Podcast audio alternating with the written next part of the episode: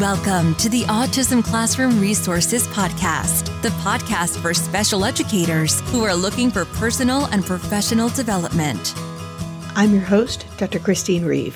For more than 20 years, I've worn lots of hats in special education, but my real love is helping special educators like you. This podcast will give you tips and ways to implement research based practices in a practical way in your classroom to make your job easier and more effective.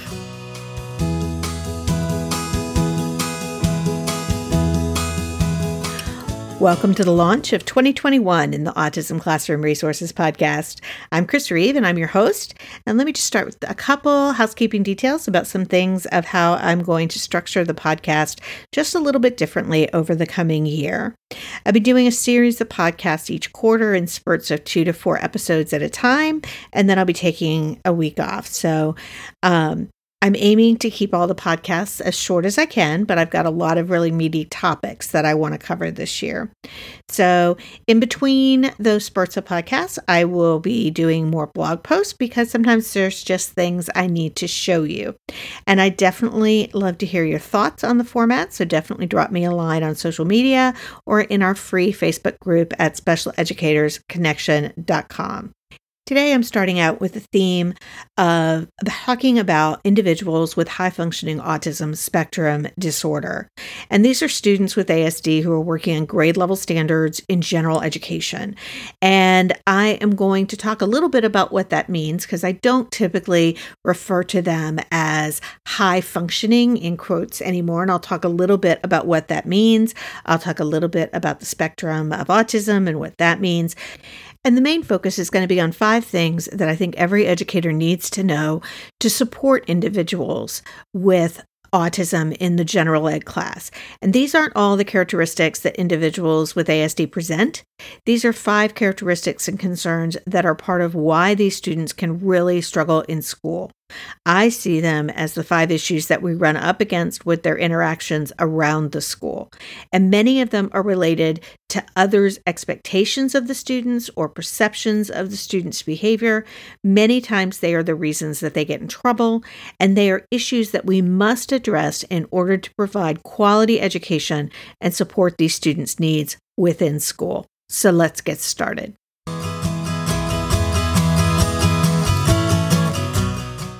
So, let me start by talking a little bit about what I mean by high functioning students with autism. Historically, these students have been referred to as having high functioning autism.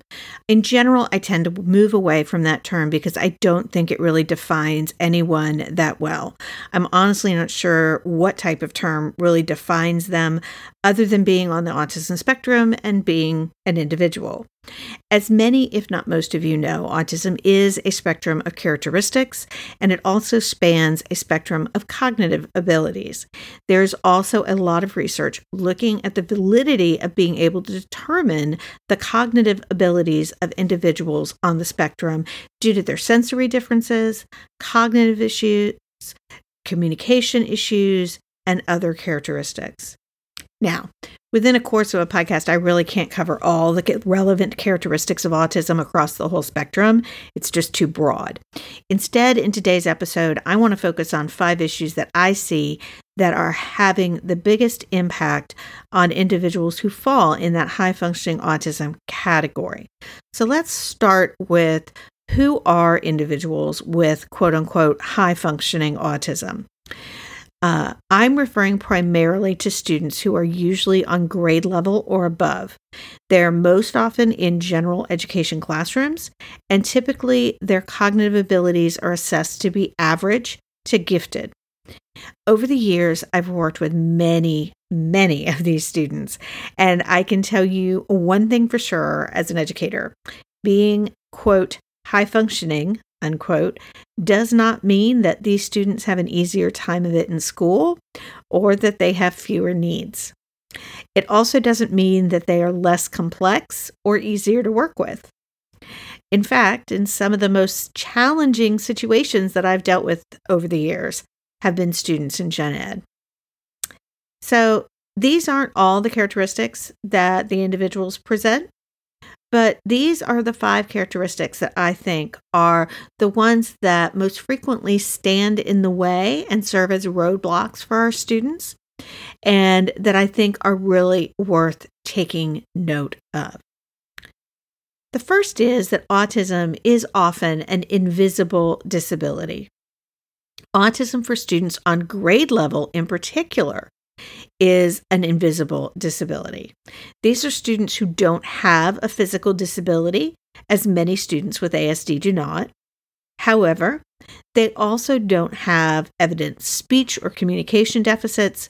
Their social deficits are sometimes less glaring, but they're no less problematic, and I'll get to that in a bit. So people don't always recognize that this is a student who may need additional support. This is particularly true for students whose cognitive abilities or cognitive testing indicate that they have the capacity to understand the work. However, there's a big difference between the capacity for the work and the execution of the work. In short, the biggest problem that the invisible deficit has for these students is that people expect more of them than they're often able to deliver. And consequently, they don't think they need support. And sometimes the students themselves don't think they need support, partly because they don't want to look different, partly because they're getting that message from the adults around them too.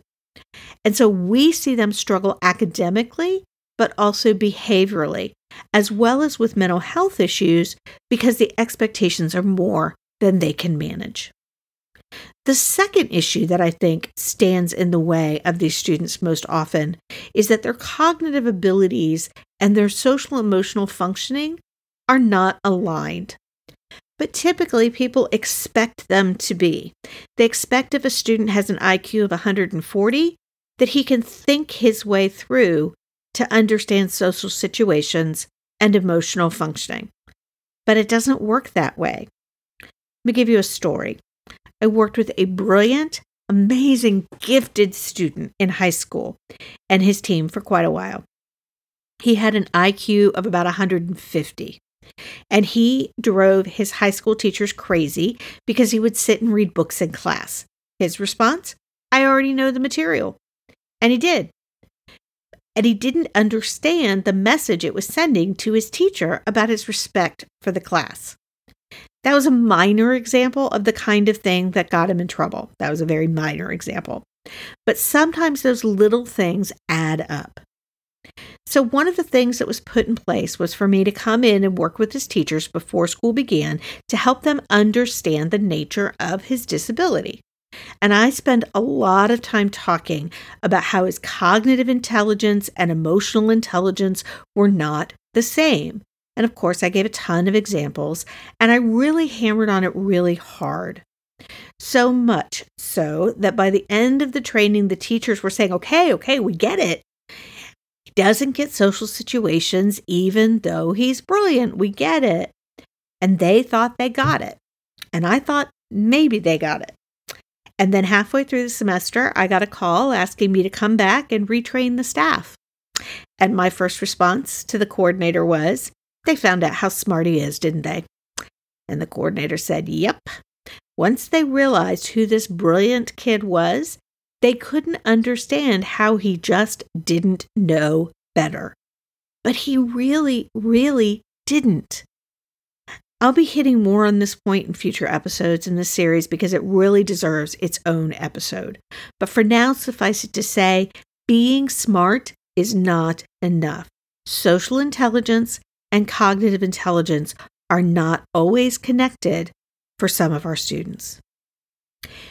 The third item is that just because students are on grade level does not mean that all the academic content comes easily to them.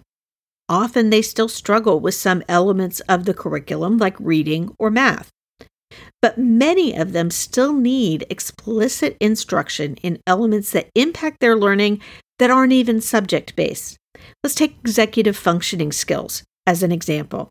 Students with ASD typically struggle significantly with EF skills, and I'm going to have a whole episode that I've planned on those as well.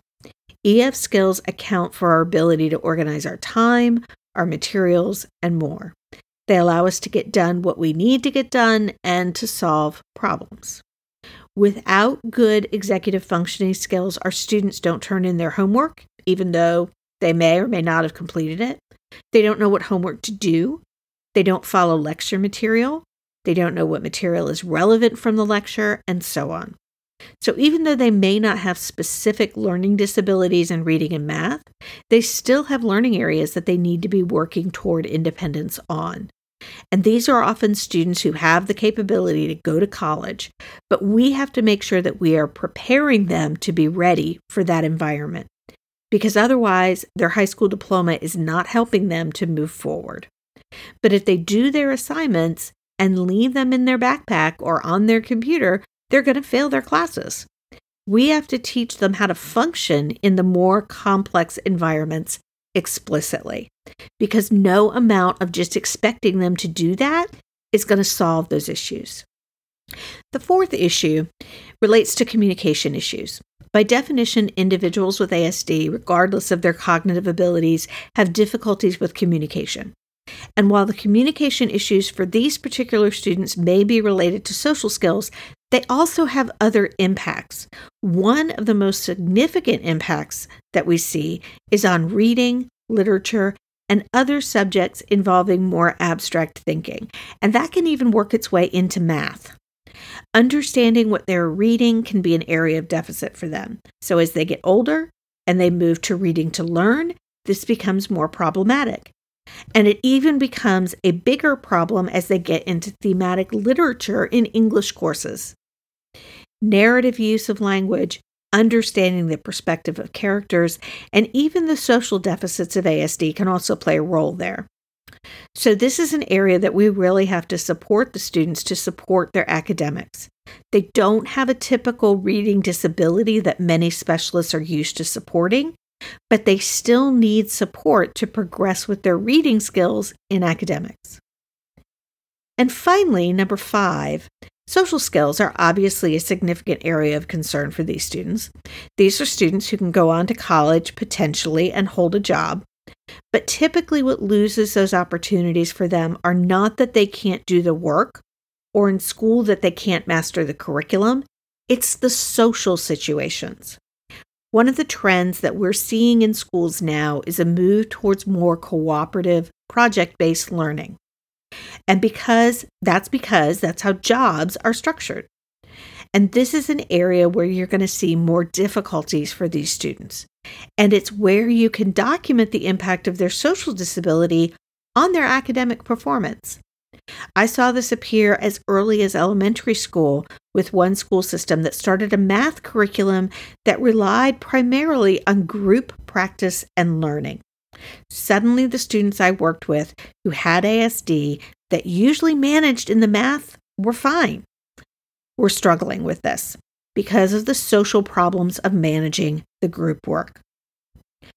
How much does it mean if you pass all of your courses, but you can't use any of what you've learned because you aren't given the opportunity based on your behavior and social skills?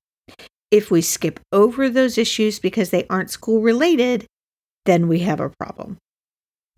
So, those are the five things that I think everybody really needs to think about and be aware of when we're working with students that are on grade level with ASD. And many of them apply to lots of other disabilities as well. The key in each of these five issues is actually raising awareness of staff about students' disabilities and effective planning for intervention. Coming up in this series, I'll be talking more about some of these, including strategies that we can use to address them. And in the meantime, I'd love to hear your questions and thoughts about how you support these students. So if you're an educator, hop over to our free Facebook group at specialeducatorsconnection.com and share. And if you work with someone who you think that this would would benefit from this series, definitely share this podcast with them. You can get this transcript and listen to the podcast at autismclassroomresources.com slash episode 64. And please don't forget to leave a review on your favorite podcast player. I will be back next week with another episode in this series about these amazing students. Until then, thanks for all that you do for your students.